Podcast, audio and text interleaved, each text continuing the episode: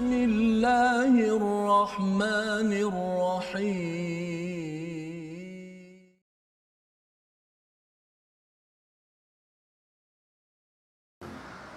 أعوذ بالله من الشيطان الرجيم. بسم الله الرحمن الرحيم. الحمد لله رب العالمين. الرحمن الرحيم. مالك يوم الدين. إياك نعبد وإياك نستعين. اهدنا الصراط المستقيم. صراط الذين أنعمت عليهم غير المغضوب عليهم ولا الضالين.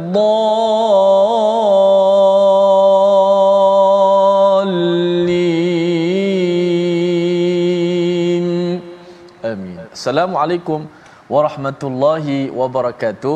Alhamdulillah wassalatu wassalamu ala asyrafil anbiya wal mursalin wa ala alihi wa sahbihi ajma'in.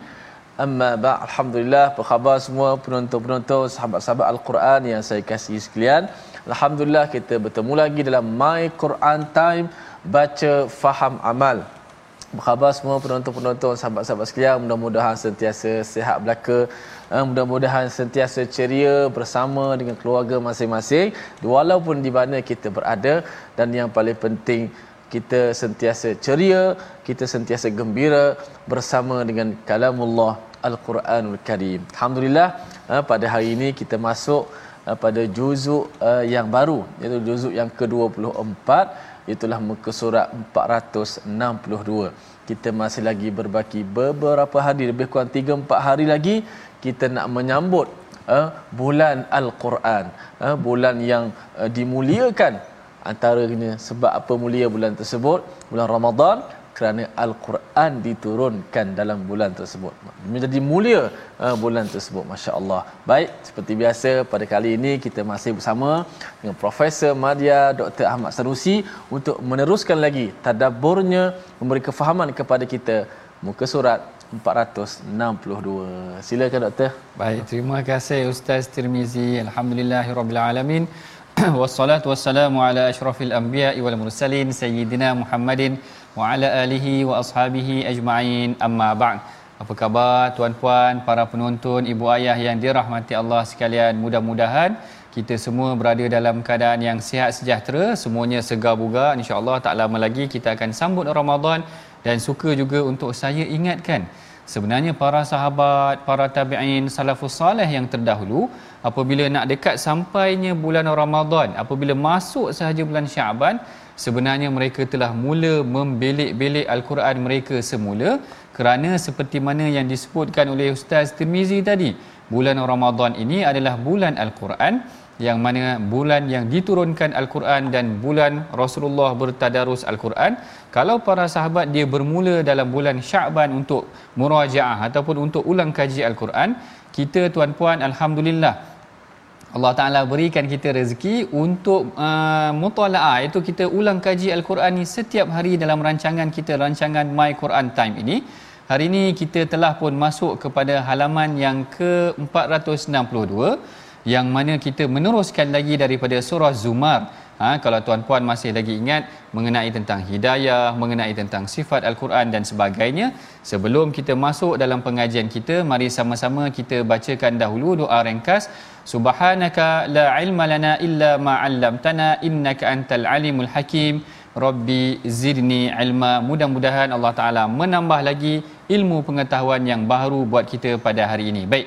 Sebelum kita masuk pada halaman yang ke-462, seperti biasa, mari sama-sama kita saksikan sinopsis apakah pengajian kita pada halaman yang ke-462 ini, iaitu kita akan meneroka mengenai tentang ancaman bagi para pendusta dan janji Allah bagi orang yang beriman. Ini sifat orang yang suka mendustakan agama. manakala yang kedua pula kita akan menyingkap keyakinan penyembah berhala dan ancaman kepada mereka yang mana ini akan disebutkan nanti pada ayat yang ke-38 hingga ayat yang ke-40 insya-Allah.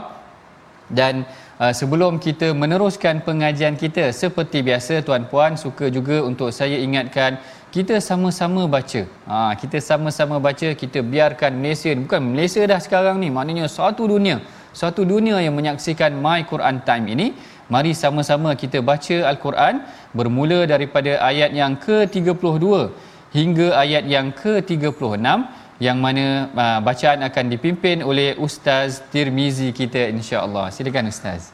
Baik, Alhamdulillah. Terima kasih Fadil Doktor uh, yang telah memberi pencerahan sinopsis pendahuluan tentang uh, juzuk yang ke-24 yang akan kita baca ni.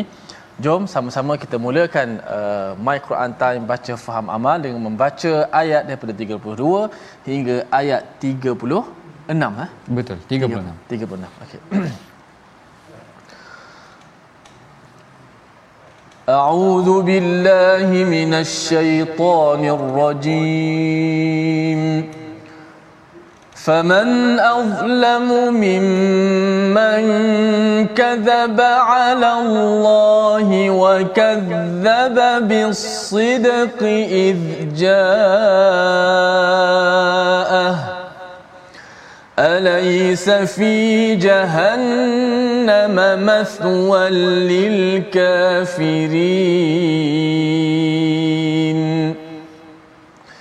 والذي جاء بالصدق وصدق به أولئك هم المتقون. لهم ما يشاءون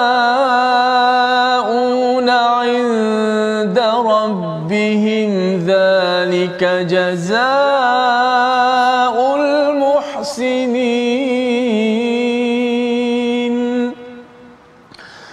ليكفر الله عنهم أسوأ الذي عملوا ويجزيهم أجرهم ويجزيهم أجرهم بأحسن الذي كانوا يعملون.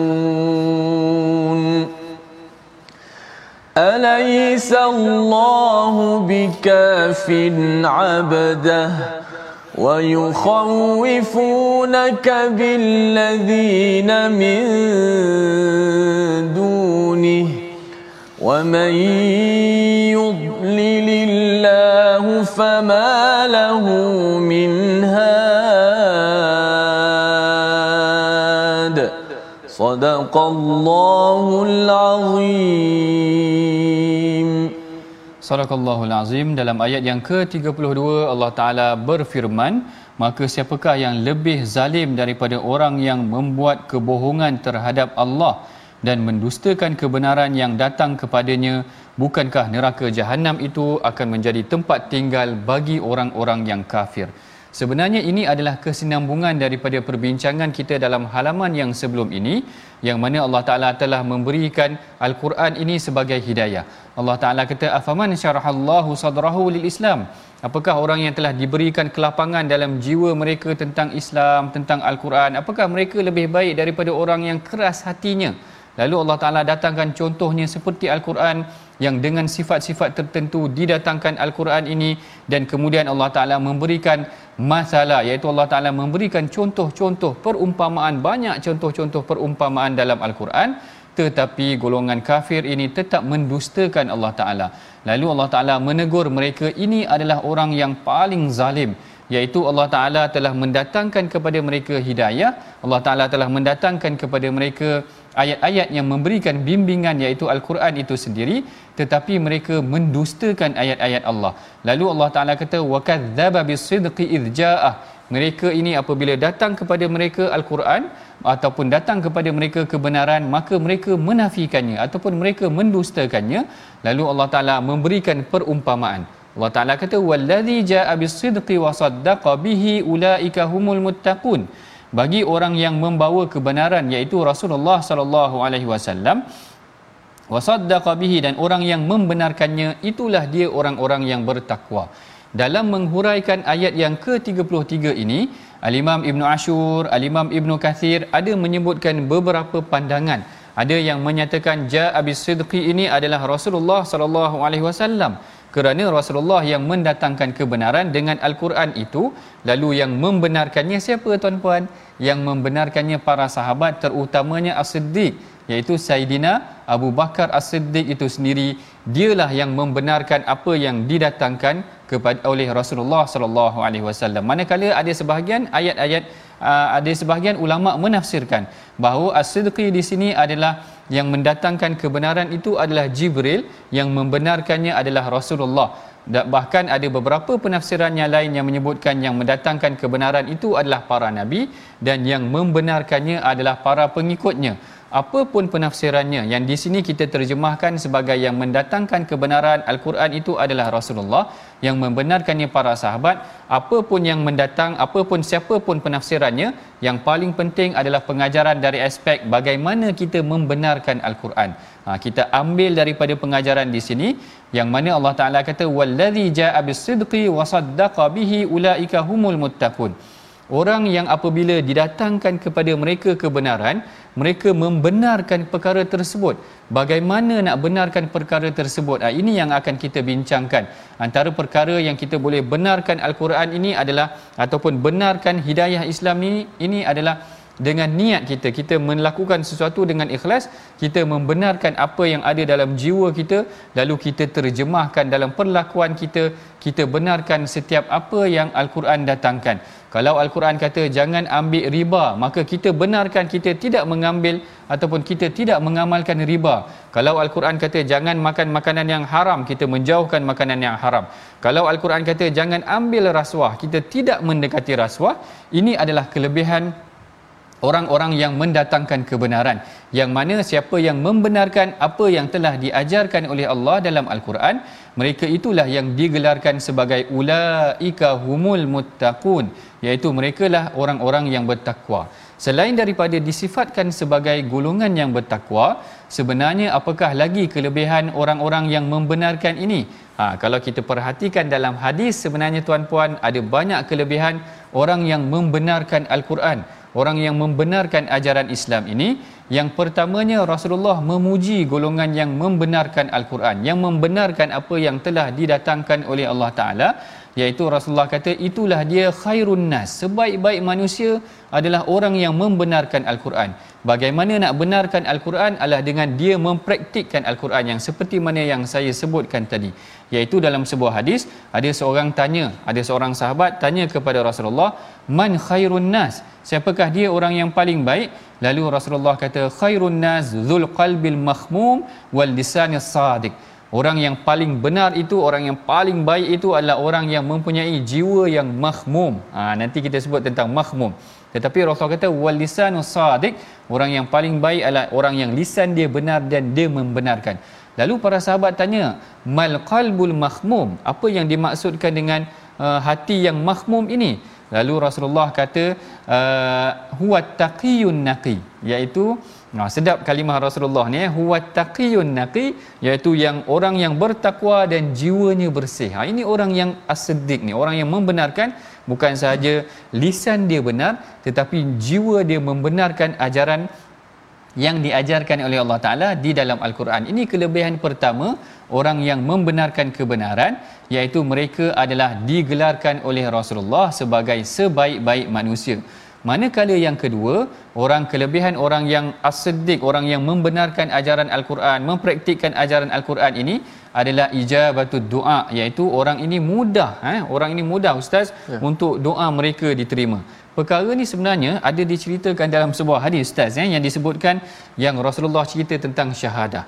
Rasulullah kata man sa'ala syahadata bisidqin ballaghahu Allahu manazil syuhada wa in mata ala firashi.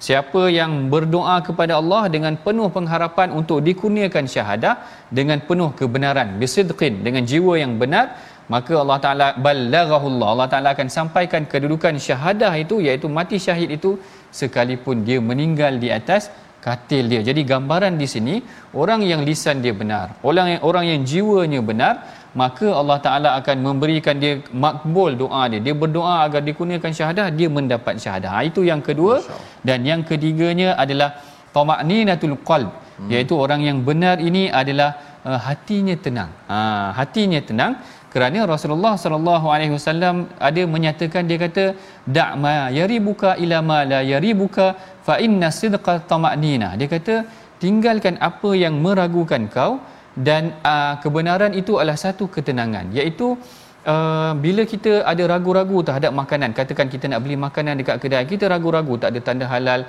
tinggalkan dia kerana kebenaran itu adalah satu ketenangan bila kita tenang dengan perkara tersebut kita tak ambil dah makanan-makanan yang meragukan tersebut. Ha, ini kelebihannya. Orang-orang yang yang menjauhkan diri daripada keraguan membenarkan jiwanya dengan ajaran Islam maka jiwanya akan menjadi bersih dan jiwanya akan menjadi tenang. Ha, ini kelebihan ketiga yang dikatakan bagi orang yang memiliki kebenaran yang yang diajarkan ataupun yang disampaikan oleh Islam dia benarkan apa yang diajarkan oleh Rasulullah dan yang terakhir sekali yang paling tinggi orang yang membenarkan ajaran Islam ini mereka akan mendapat tempat yang tinggi bersama dengan para nabi nanti di sisi Allah Taala di syurga. Inilah yang disebutkan di dalam al-Quran juga ada menyebutkan wa may yuti'illahu wa rasula fa ulaika ma'al ladzina an'ama Allahu alaihim minan nabiyyin was-siddiqin wasyuhada'i was-salihin orang yang taat kepada Allah Taala yang taat kepada Rasulullah Allah Taala akan berikan mereka nikmat sehingga mereka akan duduk dengan para nabi. Allahu akbar Orang yang duduk dengan para nabi ni maknanya kedudukan mereka tinggi masya-Allah di di di di syurga nanti. Tak teringinkah kita untuk bertemu dengan para nabi duduk dengan mereka? Ini adalah kedudukan yang tinggi. Kalau kita pergi umrah tu kita menangis-nangis dekat raudhah ustaz eh? Ya. ada yang menangis-nangis dekat raudhah ada yang menangis bila bagi salam dekat Rasulullah. Ini kalau di syurga kalau kita benarkan ajaran Rasulullah maknanya kita akan mendapat kedudukan yang dekat dengan para nabi. Allahu akbar. Inilah kelebihan orang yang Allah Taala kata wallazi wallazi jaa bisidqi wa saddaqa bihi ulaika humul muttaqun iaitu orang-orang yang apabila didatangkan kepada mereka kebenaran dan dia membenarkan apa yang didatangkan kepada mereka itulah dia golongan yang golongan yang bertakwa. Ada empat tadi kelebihannya. Yang pertama mereka ini akan mendapat uh, apa uh, kebaik-baik manusia yang keduanya doa mereka mustajab yang ketiganya mereka akan mendapat uh, ketenangan jiwa dan mendapat kedudukan yang tinggi di sisi Allah Subhanahu wa taala baik Seterusnya Allah Taala menceritakan kelebihan orang yang bertakwa ini, kelebihan orang yang membenarkan ajaran Islam ini.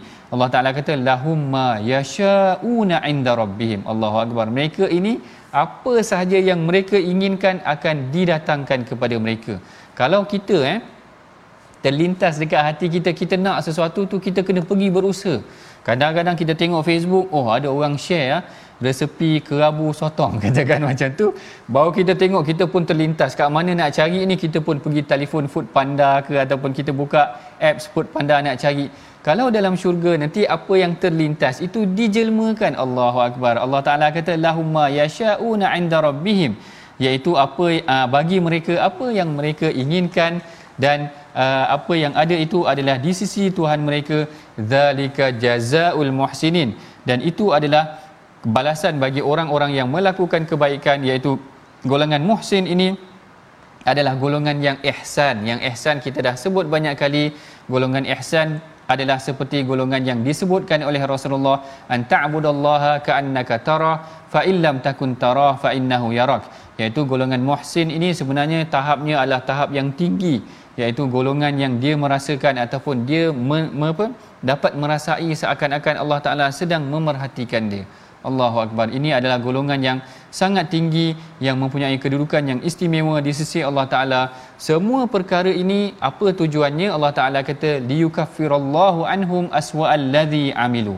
Ini adalah bagi menghapuskan seburuk-buruk amalan kita. Tengok tu tuan-puan, kalau kita membenarkan ajaran Islam, kalau kita menjadi orang yang benar, menjadi orang yang bertakwa, menjadi orang yang muhsinin ini, Allah Taala akan menghapuskan seburuk-buruk amalan kita. Kerana ada dalam kalangan sahabat terdahulu mereka ini memeluk Islam dalam keadaan mereka terkesan dengan dosa-dosa mereka yang lama mereka dahulunya ada yang pernah mensyirikkan Allah Taala. Ada mungkin para sahabat yang pernah membunuh anak perempuannya sendiri. Mungkin ada sahabat yang pernah berzina. Mungkin ada sahabat yang pernah membunuh dan sebagainya. Mereka bimbang dengan dosa-dosa mereka. Lalu Allah Taala kata sekiranya mereka benarkan ajaran al-Quran Allah Taala akan kafarah. Allah Taala akan hapuskan dosa mereka.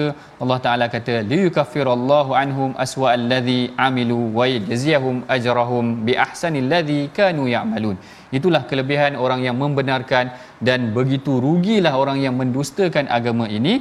Inilah dia perbincangan kita pada bahagian yang terawal. Ha, bahagian yang pertama kita bincangkan tentang orang-orang yang rugi iaitu golongan yang mendustakan agama yang beruntung adalah yang membenarkan kebenaran.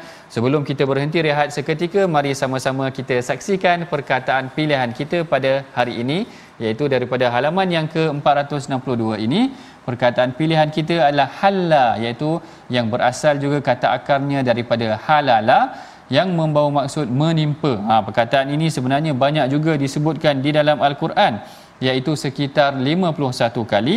Ha, inilah dia perkataan pilihan kita yang disebutkan pada ayat yang ke-40 nanti kalau kita masuk sebentar lagi di hujungnya dalam sesi yang kedua. Kita akan berehat dahulu seketika tuan-puan. Kita akan sambung lagi selepas daripada ini perbincangan kita. Jangan ke mana-mana.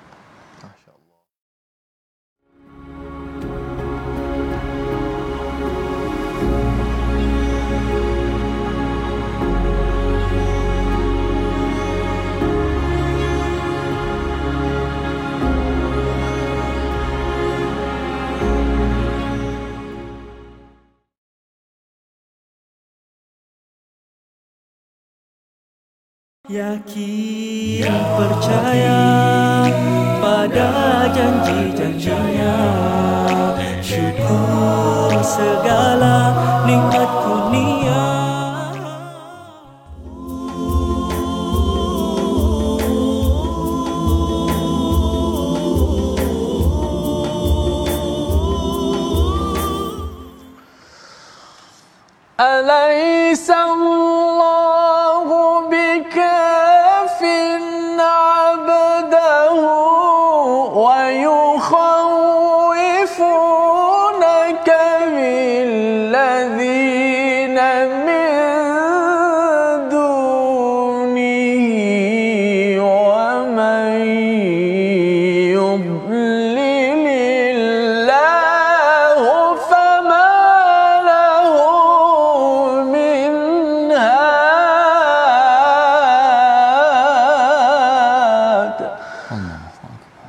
Bukankah Allah yang telah melengkapkan hambanya. Bukankah, bukan, bukankah Allah yang cukup bagi para hambanya? Mereka menakut-nakut kamu dengan sembahan yang selain daripada dia. Barang siapa yang dibiarkan sesak oleh Allah Maka tidak seorang pun yang dapat memberi petunjuk kepadanya.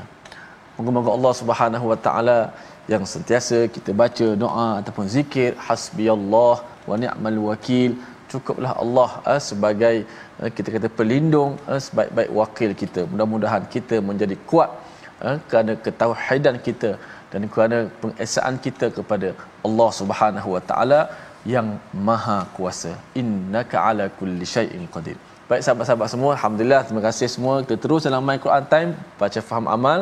Bahagian kedua menyusul. Kita belajar sedikit tajwid. Kita lihat slide daripada muka surat 462. Ayat yang ke-40, ayat bawah sekali. Nanti kita akan baca. Man ya'tihi azabun yukhzihi wa yahillu alaihi azabun muqim. Sempurnakan hukum idgham yang terdapat dalam ayat ini. Yang pertama, man ya'ti. Nun bertemu dengan ya. Yang kedua, azabun yukhzi. Tanwin berjumpa dengan ya. Dan yang ketiga lagi tak? Yang ketiga ada lagi di hujung sekali azabun muqim. Tapi yang di hujung ni senang sebab tanwin berjumpa dengan mim. Huruf mim tu memang huruf yang memang sedia asal gunnah. Jadi ia mudah di, di, di nak dilantunkan, nak dilaksanakan. Azabun muqim tutup mulut senang. Ha, tanwin masuk dalam mim.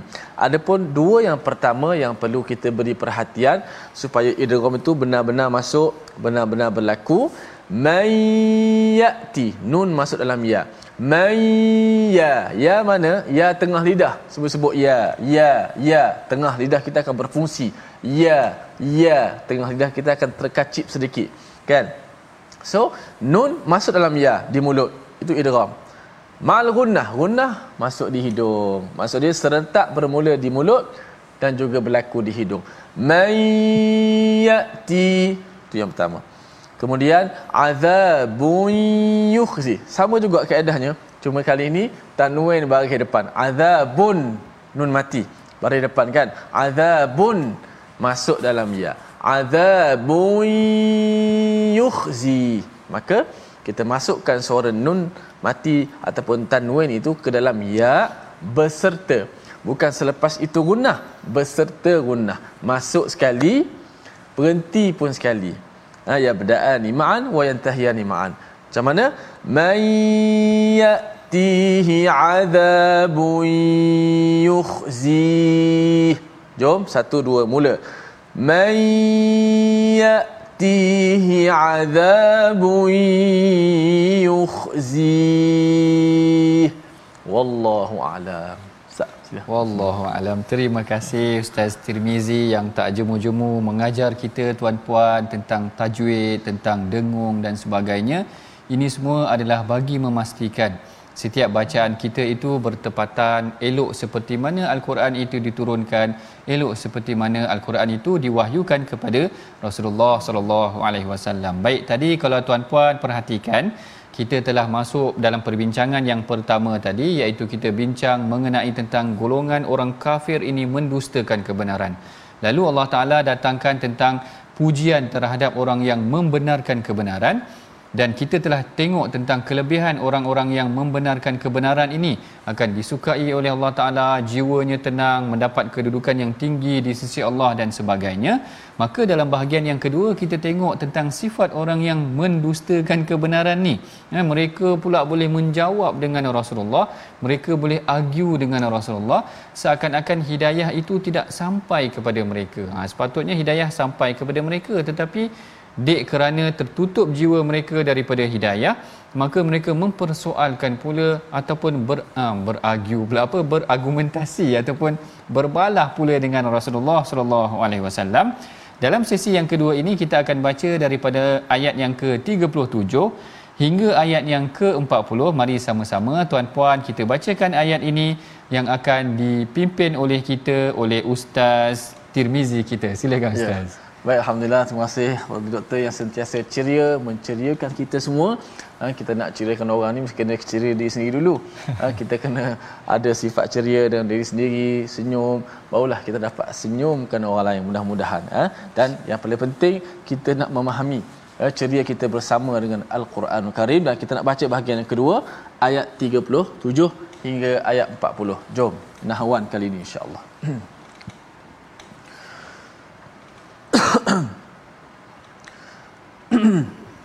أعوذ بالله من الشيطان الرجيم. ومن يهد الله فما له من مضل.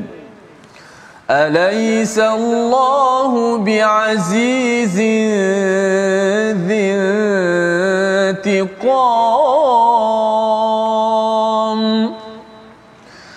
ولئن سألتهم من خلق السماوات والأرض ليقولن الله. قل أفرأيتم ما تدعون من إن أرادني الله بضر. إن أرادني الله بضر هل هن كاشفات ضره؟ أو أرادني برحمة؟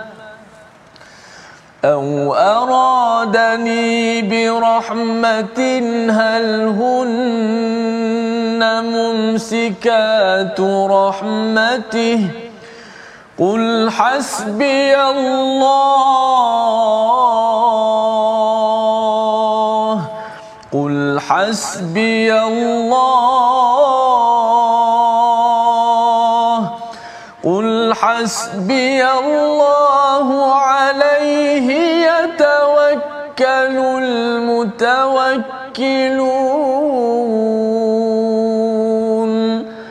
قل يا قوم اعملوا على مكانتكم إني عامل فسوف تعلمون.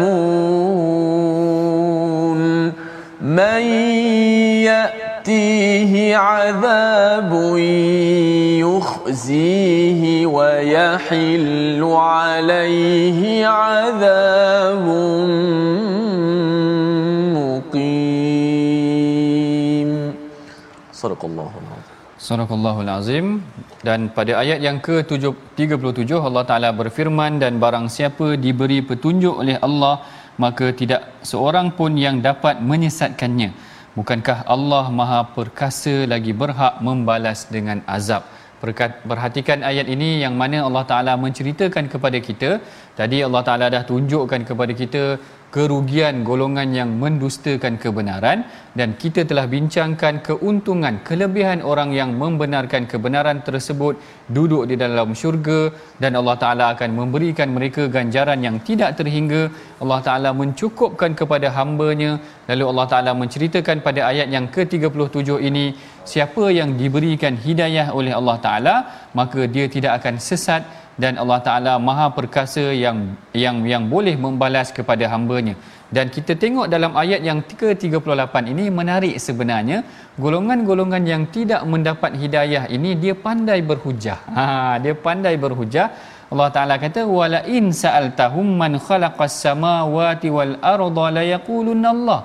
Allah Taala kata kalau ditanyakan kepada orang-orang kafir ini ditanyakan kepada orang-orang musyrik ini siapakah yang menjadikan langit dan bumi ini? Lalu mereka kata la yaqulunallah. Mereka kata Allah lah yang jadikan langit dan bumi. Dia terima Allah jadikan langit dan bumi. Tetapi bila ditanyakan kepada mereka kul afara'aitum ma tad'una min dunillah? In aradani Allahu bidurrin hal hunna kashifat? Allah Taala kata tanyakan kepada mereka Muhammad kalaulah Tuhan Allah yang jadikan langit dan bumi ini macam mana kamu mengambil tuhan-tuhan yang lain? Itu persoalan yang pertama. Persoalan yang kedua dia katakan kalaulah datang bencana kepada muka bumi ini datang angin taufan datang bala bencana dari aspek penyakit dan sebagainya datang banjir dan sebagainya apakah berhala-berhala ini mampu menyelamatkan kamu? Ha, lalu ini yang sebenarnya memberikan satu uh, pukulan dalam jiwa mereka sebenarnya mereka tahu sebenarnya tuan-puan. Kalau tuan-puan masih lagi ingat kisah yang saya tak pasti kisah ini sahih ataupun tidak mengenai tentang Saidina Omar yang dikatakan mencipta berhalanya daripada tamar yang mana dia sendiri tergelak. Kerana para sahabat pernah bertanya apabila melihat Saidina Omar ni tergelak ataupun ketawa seketika? Lalu ditanya kenapa engkau gelak wahai Omar Omar kata yang ni riwayat ni uh, tidak dapat dipastikan. Cuma saya sampaikan sebagai apa yang pernah sampai kepada kita kita semak balik semula kalau boleh selepas daripada ini. Tapi nak cerita bagaimana Omar tergelak ni kerana dia kata dulu aku cipta Tuhan aku daripada tamar. Daripada tamar itu dan bila aku lapar aku makan Tuhan aku. Maknanya makan tamar-tamar dia tu tadi. Jadi dia pun boleh tergelak. Dia kata Allahu Akbar zaman jahiliah dulu kita ni memang betul-betul jahil betul. Maknanya kita pun sebenarnya tahu Tuhan tu tak boleh buat apa pun berhala tu tak boleh buat apa pun. Sama macam Nabi Ibrahim meletakkan kapak pada berhala yang paling besar. Kaum dia semua tahu yang berhala paling besar tu pun tak boleh nak menghancurkan berhala-berhala yang lain. Tetapi anehnya mereka ini ah ini barangkali kita katakan golongan yang tidak mendapat hidayah daripada Allah taala. Yang akhirnya apabila mereka tidak mendapat hidayah daripada Allah taala mereka boleh lawan pula Allah taala balik mereka boleh lawan Rasulullah sallallahu alaihi wasallam tu juga balik sehingga kan mereka ini dikatakan maknanya memberikan ataupun uh, memberikan keyakinan ataupun argue kepada Rasulullah sallallahu alaihi wasallam itu sendiri. Baik, Ini adalah pada peringkat awalnya perbincangan kita mengenai tentang apa yang kita katakan golongan-golongan yang yang confident ataupun dia yakin dengan apa yang disampaikan mungkin juga kerana hidayahnya tidak sampai kepada mereka Allah. dan kalau boleh kita perhatikan juga ada beberapa sumber ataupun ada beberapa perkara sebenarnya ustaz eh boleh menjadikan kita menerima hidayah boleh menjadikan kita menerima hidayah Salah satunya walaupun Allah Taala kata wa may yahdillahu fama lahu min mudil hmm. siapa yang diberikan hidayah oleh Allah Taala maka dia tidak akan sesat antaranya orang yang membaca al-Quran ni sebenarnya dia boleh menerima hidayah. Ha ini yang Ustaz Tirmizi bacakan kita dah maknanya kita hari-hari baca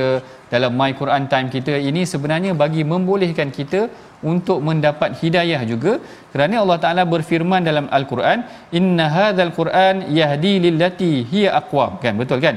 Inna hadzal Quran yahdi lillati hiya aqwam. Allah Taala akan memberikan hidayah. Al-Quran ini akan memberikan hidayah bagi mereka yang menghidupkan yang membangunkan Al-Quran ini. Ha, ini antara kaedah bagaimana untuk kita mendapat hidayah daripada Allah Taala. Yang pertama banyakkan bertadabur Al-Quran yang keduanya adalah dengan tafakkur. Ha, kita selalu juga sebut iaitu kita memikirkan tentang kebesaran Allah melalui kejadian langit dan bumi. Perkara ini disebutkan oleh Allah Taala dalam surah Ali Imran inna fi khalqis samawati wal ardi wa ikhtilafil laili wan nahari la ayatin liulil albab. Ha, inilah dia ayat yang kalau tak silap saya Rasulullah termenung Saidina Abu Bakar menangis kerana menunjukkan kebesaran Allah Taala ini boleh ataupun dapat kita perhatikan daripada nikmat ataupun daripada kejadian langit dan bumi ini inilah antara punca-punca yang boleh menjadikan kita menerima hidayah. Perhatikan perhatikan sekeliling kita alam semesta kita tangan-tangan kita ataupun tubuh badan kita yang mana perkara ini sebenarnya boleh membuka hidayah memberikan kita panduan untuk mendekatkan diri kita kepada Allah melihat kepada kebesaran kejadian Allah ini tadi. Pertama tadi kita banyakkan baca al-Quran tadabbur al-Quran. Yang kedua kita perhatikan alam semesta ini. Dan yang ketiga ini adalah dengan kita duduk bersama dengan orang soleh ha, ini penting juga tuan-puan kerana duduk dengan orang soleh, duduk dengan orang-orang yang terpilih ini kadang-kadang dia mengingatkan kita dengan kebaikan. Ha, dia menasihatkan kita dengan kebaikan. Kalau ustaz eh, kalau kita banyak bergaul dengan orang-orang yang mengapu ni, orang yang mengapu ni, kita takut nanti kita terjebak dengan betul perkara-perkara yang bukan-bukan ni lah. Betul, Ini betul. yang kita tak nak lah eh. Maknanya sebab tu Rasulullah kata Al-jalisus salih wal jalisus su' maknanya Rasulullah membezakan antara orang yang duduk dengan orang soleh dan duduk dengan orang yang tidak soleh ini seumpama orang yang duduk seperti dengan penjual minyak wangi. Ha, kalau tak dapat minyak wangi free pun yeah. dapat bau wangi lah. Dapat bau wangi. Ataupun kalau kalau duduk dengan penempa apa besi itu nanti kalau tak dapat pedang pun nanti terkena koyak pula baju kita kena dengan besi itu tadi. Ha, ini antara perkara yang boleh mendatangkan hidayah juga begitu juga perkara yang boleh mendatangkan hidayah sebenarnya adalah doa. Doa sangat penting tuan-puan kadang-kadang kita bimbang mungkin ada kawan kita yang kita lihat jauh daripada al-Quran ataupun kita minta ahli keluarga kita tengok ahli keluarga kita mungkin ada yang jauh daripada al-Quran maka yang ini kita cadangkan agar mereka memperbanyakkan berdoa agar Allah Taala kurniakan hidayah buat kita semua yang ini yang Allah Taala pernah sebutkan dalam sebuah ataupun Rasulullah sallallahu alaihi wasallam pernah sebutkan dalam sebuah hadis kursi uh, Allah Taala berfirman Allah Taala kata Ya ibadi kullukum dal. Ha, oh. dalam sebuah hadis yang um, kursi, wahai hamba-Ku kamu semua ini adalah berada dalam kesesatan illa manih tadaituhu, illa man hadaitu, melainkan siapa yang aku telah berikan hidayah kepada mereka fastahduni ahdikum maka mintalah hidayah daripada aku maka aku akan berikan hidayah kepada mereka semua. Perhatikan di sini sebenarnya salah satu kaedah untuk kita mendapat hidayah daripada Allah Taala adalah dengan kita berdoa. Jadi saya ulang semula ada empat kaedah untuk kita mendapat hidayah. Kita tak nak jadi seperti orang kafir yang confident untuk tolak Al-Quran. Al-Quran kata jangan ambil rasuah. Dia kata tidak mengapa ini semua adalah hadiah sahaja. Al-Quran kata tak boleh ambil riba. Dia kata oh tidak mengapa ini adalah sistem yang telah dibangunkan dengan lebih baik dan sebagainya. Dia pandai pula ragu sedangkan apa yang diajarkan oleh Allah Taala adalah lebih baik lalu kita kena mohon kepada Allah Taala agar diberikan hidayah yang pertama dengan kita bertadabbur al-Quran yang kedua dengan kita bertafakur melihat alam semesta yang ketiga dengan kita duduk bersama dengan orang yang saleh dan yang keempat dengan kita berdoa kepada Allah Taala agar dikurniakan hidayah. Jadi bagi kita nak memasakkan lagi, bagi kita nak menguatkan lagi kefahaman kita berdasarkan ataupun mengenai tentang ayat ini, mari sama kita ulang-ulang semula ayat yang ke-37. Ha, ayat yang ringkas saja yang menceritakan tentang hidayah. Bagaimana sesiapa yang telah diberikan hidayah kepada mereka maka tidak ada seorang pun yang boleh menyesatkan mereka. Kita sama-sama ulang semula ayat yang ke-37 yang akan dipimpin oleh Ustaz Tirmizi kita. Silakan Ustaz. Baik uh, sama-sama kita nak ulang ayat 37 Uh, mudah-mudahan uh, kita berdoa kepada Allah Subhanahu Wa Taala. Bila kita baca ayat-ayat begini sudah pastilah kita minta Allahumma hdina ya rab Allah berikanlah kepada kami hidayah dan kita minta hidayah Al-Quran. Allahumma hdina bi hidayatil Quran. Ya Allah hidayahkan kami dengan petunjuk hidayah daripada Al-Quran Karim. Kita baca ayat 37 sebelum uh, doktor pasak lagi tadabbur yang seterusnya. Auzubillahi minasyaitan wa man yahdillahu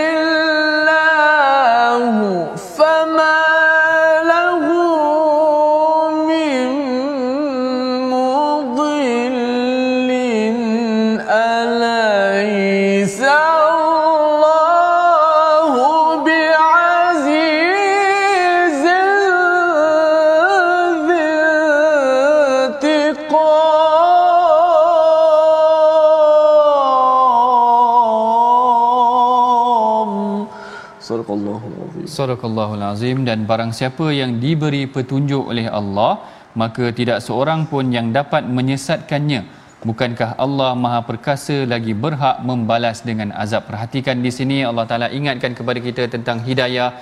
Kalau tadi ada orang yang mendustakan agama mendustakan ajaran al-Quran jangan kita jadi seperti orang yang mendustakan ajaran al-Quran ini kita hendaklah menjadi seperti golongan uh, yang membenarkan Islam itu seperti Saidina Abu Bakar seperti para sahabat yang lain yang mereka tidak jemu membenarkan al-Quran. Apa sahaja yang kita pelajari daripada al-Quran ini kaedah untuk kita benarkannya sebenarnya secara praktikalnya adalah dengan kita melakukan ataupun mengaplikasikan apa sahaja yang telah diajarkan oleh al-Quran menyebarkan kebaikan. Ha, seperti hari ini kalau kita dah mendalami tentang pengajian kita pada hari ini kita sama-sama sebarkan kita sama-sama kongsikan kebaikan ini dengan share dalam Facebook dan sebagainya. Mudah-mudahan ini adalah kaedah kita juga berkongsi kebaikan membenarkan kebenaran. Ha mudah-mudahan apabila kita telah membenarkan kebenaran ini Allah Taala akan memberikan kita hidayah. Allah Taala memberikan kita hidayah. Bila Allah Taala berikan hidayah maka tidak ada seorang pun yang boleh memberikan kesesatan kepada kita. Kita tidak jadi seperti orang kafir yang confident melawan kembali Rasulullah. Dan kemudian Allah Taala menyebut pada penghujung ayat ini Allah Taala berkata Allah Taala berfirman qul ya qaumi a'malu ala makanatikum inni amilun fasawfa ta'lamun katakanlah wahai Muhammad wahai kaumku berbuatlah menurut ke, menurut keduduk, kedudukanmu. At, aku pun berbuat sedemikian. Kelak kamu akan mengetahui. Rasulullah akhirnya kata engkau buatlah macam mana aku akan buat seperti mana aku yang telah diperintahkan oleh Allah. Maka kita akan perhatikan nanti siapa yang berada di pihak kebenaran. Baik kita telah pun hampir sampai ke penghujung rancangan.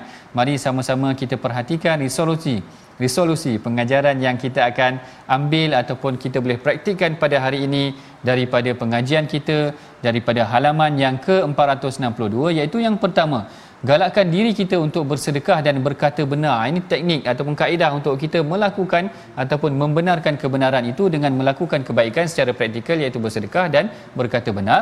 Yang kedua merasai kecukupan dan kebergantungan hanya kepada Allah Taala kerana Allah Taala yang melengkapkan kebaikan kita dan yang ketiganya meraih rahmat Allah Taala dengan bertawakal kepadanya setelah kita melakukan segala usaha kita berdoa agar Allah Taala kurniakan hidayah kepada kita dan kita bertawakal kepadanya. Baik kita telah pun hampir sampai ke penghujung rancangan. Mari sama-sama kita baca doa. Mudah-mudahan Allah Taala memberkati pengajian kita. Silakan ustaz. Tirmizi Bismillahirrahmanirrahim. Alhamdulillah. Wassalatu wassalamu ala Rasulillah. Ya Allah Tuhan kami, kurniakanlah kepada kami sahabat-sahabat yang saleh dan salehah. Kurniakanlah kepada kami sahabat-sahabat yang sentiasa menasihati kebenaran untuk kami ya Allah. Ya Allah kurniakanlah kepada kami sahabat-sahabat yang sejati, sahabat-sahabat dunia akhirat ya Allah. Amin. Kurniakanlah kepada kami guru-guru yang sentiasa mendoakan kepada kami ya Allah. Amin. Berikanlah kepada kami kebaikan di dunia dan juga kebaikan di hari akhirat kepada kami semua ya Allah. Walhamdulillahi Rabbil Alamin. Alhamdulillah. Sahabat-sahabat semua, mudah-mudahan Allah Subhanahu Wa Taala memperkenankan doa kita. Yang untuk itu kita panjangkan sama-sama kita memberi uh, infak sumbangan kepada tabung gerakan Al-Quran. Moga-moga memberi manfaat kita sesuatu untuk ummah dan Alhamdulillah terima kasih kepada semua sahabat yang memberi perhatian dalam My Quran Time baca faham amal yang teruskan share yang terus istiqamah. Mudah-mudahan kita semua dimuliakan Allah Subhanahu Wa Taala. Saksikan ulangan seperti biasa malam dan juga esok pagi. Dan mudah-mudahan uh, kita dipertemukan dengan bulan Ramadan bulan Al-Quran. My Quran Time baca faham amal. Assalamualaikum warahmatullahi